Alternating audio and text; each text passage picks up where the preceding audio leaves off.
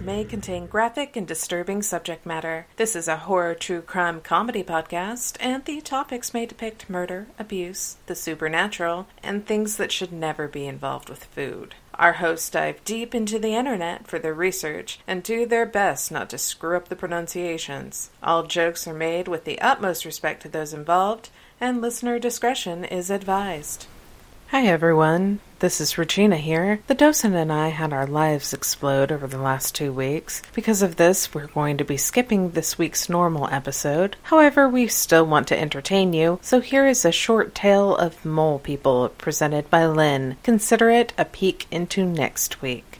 Okay, so let's talk about a subject that's near and dear to many people's heart mole people. Oh, really? And it's so close to Valentine's Day. That's going to be. Uh, how'd you know? So, mole people. So, for anybody that's not familiar with that, there is a legend that there are bands of people known as the mole people, who are homeless people that exist below the city, usually New York or other larger cities, in abandoned subway and train tunnels. And thanks to H.G. Wells' 1895 novel, The Time Machine, the idea of Morlocks, who are also these tunnel dwellers below the earth, has been lodged in our popular imagination. Uh, we've made a lot of scary movies about them, including the 1950s sci fi shocker, The Mole People, from whence the name came. And then, of course, later in the 1980s, everybody's favorite movie, Chud, with the cannibalistic humanoid underground dwellers. And then even things like the Matrix movies, where all the humans had moved into these groovy, distressed sweater rave parties beneath the destroyed planet above to avoid being eaten by the giant robot squid things, which never made any sense, but okay, sure. Hey, I'm saying that's some really good weed right there. Yeah, there was definitely some kind of alternative substances involved in the Wachowski siblings' lives during the Red process. of- pill or blue pill. As soon as it started off like that, I was like, these are some people who might be chemistry majors. and it hasn't gotten less weird during their No. their yeah no.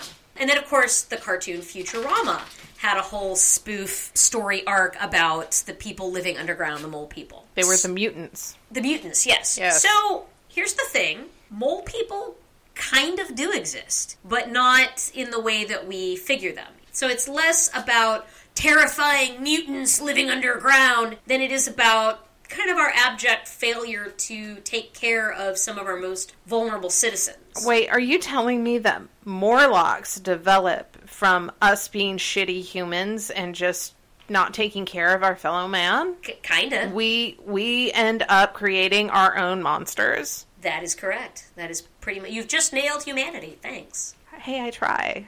So I would also totally recommend checking out the documentary Dark Days, which was made over the course of several years in the 90s, and then it was released in 2000 and had a recent re-release by Oscilloscope Pictures, which is just a fantastic studio. Like Oscilloscope puts out some really fantastic movies that I highly recommend. And the movie Dark Days is by a British filmmaker named Marc Singer, not the Beastmaster, but a different Marc Singer. And it Would have been better if it was the Beast. it totally, if we'd had the Beastmaster down here, that would have. But mm-hmm. no, no Beastmaster. But it follows a group of people, normal, ordinary humans, not spooky, one-eyed gray monsters that live in the abandoned sections of the New York City subway system in the area that was known as the Freedom Tunnel. So Singer lived with these folks down there on and off for several months doing this research and he made this documentary with their participation to help them out financially. And they were the film's crew during this shoot. They rigged up steady cams and dollies and lighting rigs out of some of the sort of discarded shopping carts and things that they found down living in this tunnel area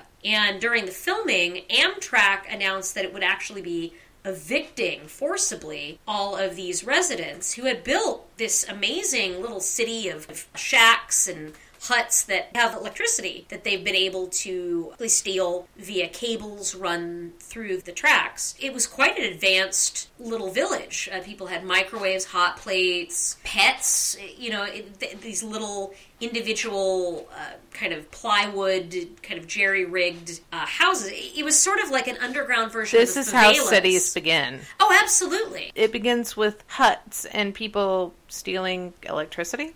Well, uh, harvesting Sure, the sure. resources that are there for them. We're just going to say sure. So the filmmaker and his crew that were assisting him in production worked with the Coalition for the Homeless to get the Department of Housing and Urban Development to help these dwellers, these underground residents, get housing vouchers for apartments above ground as they were being forcibly removed by Amtrak. And it was really a community effort to document their lives down there and then help them rebuild once these lives were made untenable. So Cinevision, which was a New York City camera shop, supplied the cameras free of charge, and Kodak even Why it's called Cinevision? All I can think is it's either a porn studio or it is like a cinnamon roll TV 24/7. it's just a camera shop. Damn I don't it. even know if they're still in business, but and again, If they had been the cinnamon 90s. roll TV, they would be. So this isn't digital. This is all film, which is a whole nother level of difficulty in producing this That's impressive. Um, and in fact, Kodak gave the filmmakers free film to help them finish because that's another giant expense that.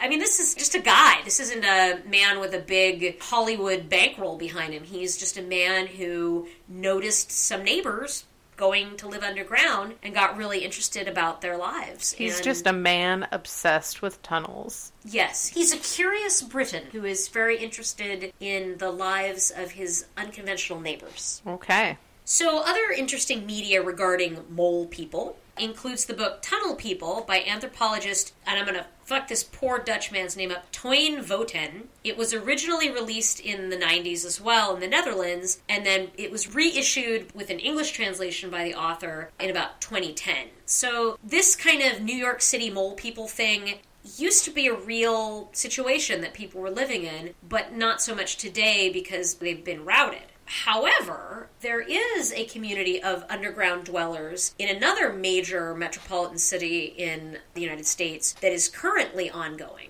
and that is in the Las Vegas area. So there is I would have really guessed Portland. in Seattle too. We have a lot Yeah. of underground tunnels. Even our city, when it was demolished uh, in a fire around the turn of the last century, had to be built up on top of a bunch of fill, which is really a great idea in an earthquake zone. Like, well done, good, good on you, city planners of the 1900s. And why are we willing to pay a million dollars to live here?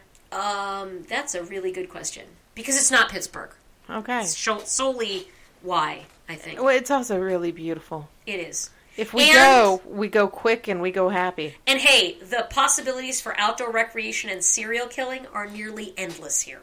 It's true. It's a selling point. Hmm. So in Las Vegas, the reason that there are estimated to be close to a thousand homeless people living in the storm runoff drains beneath the city is that because it has hideous weather of great extremes in the Las Vegas area, this is one of the safest places climatically to live rough, as it were. Because, you know, in the summers, the heat is lethal. And then in the winters, the cold is also lethal there in the middle of Nevada in the desert. So Yeah, I wouldn't think that Las Vegas would be a place with a high homeless population. it actually does have quite a few. And so, according to media reports, the mole people that are living in these tunnels underneath Las Vegas have managed to really furnish their rooms that they have made down there almost like a regular house. In one BBC News report from 2009, a couple who'd been living in the tunnels for five years, which is longer than many people I know living in apartments here in Seattle, had managed to basically furnish their home with a bed, a bookcase, and a makeshift shower. I guess that shows you like all you really do need is love And books. And books. Yeah.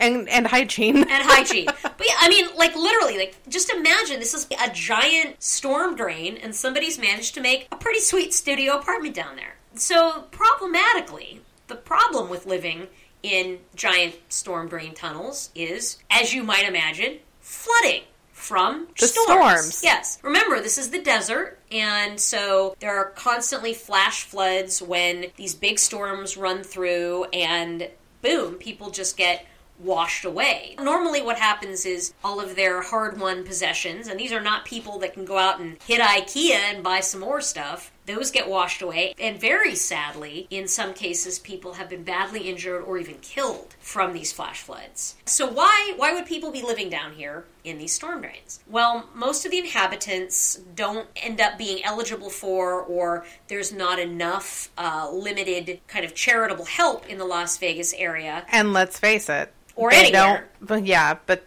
they don't have anywhere else to go. Right. It's not like they have all these options. Like if you're living in a storm drain under Las Vegas, some shit has taken a real wrong turn in your life and your options are not broad. You don't have family support. You may have a lot of mental health issues or physical health issues that are not being addressed that kind of keep you in such a place. So the Las Vegas Channel 8 News sent their eyewitness news team down there with Matt O'Brien, who was a local author who spent nearly five years exploring life beneath the city, and he wrote a book called Beneath the Neon. And that's another one. I haven't gotten to read that one yet. I did watch Dark Days, and I have read a number of excerpts from the Dutch book that I mentioned earlier. But this is a really good resource if you're interested in what the Las Vegas underground dwellers are like. O'Brien also founded an organization called the Shine a Light Foundation that helps the people who are taking refuge in the tunnels by providing them things like supplies, food, water, and helping them to get out into the light, as the title suggests. Good title. So, yeah, oh yeah. That's another option if you want to know more about these things. Yeah, it's really mole people kind of do exist. Wow. Outside of Kimmy Schmidt and the was it the Mole Women of Ohio? Yeah, outside of that. Wow, wow. So yeah, this is a horrifying, but not in a supernatural way. More in a really people. Can't we do? Better Oh, people suck. People, People suck. do suck. People, do suck. suck. Yeah. I promise you, in my longer form, it is definitely about how people suck, how job safety was not really a thing back in the day, but it also has an interesting frisson of the potentially supernatural. So that's a treat to look forward to. Well, we hope that you enjoyed the sneak peek into next week. We'll see you then, and take care of each other.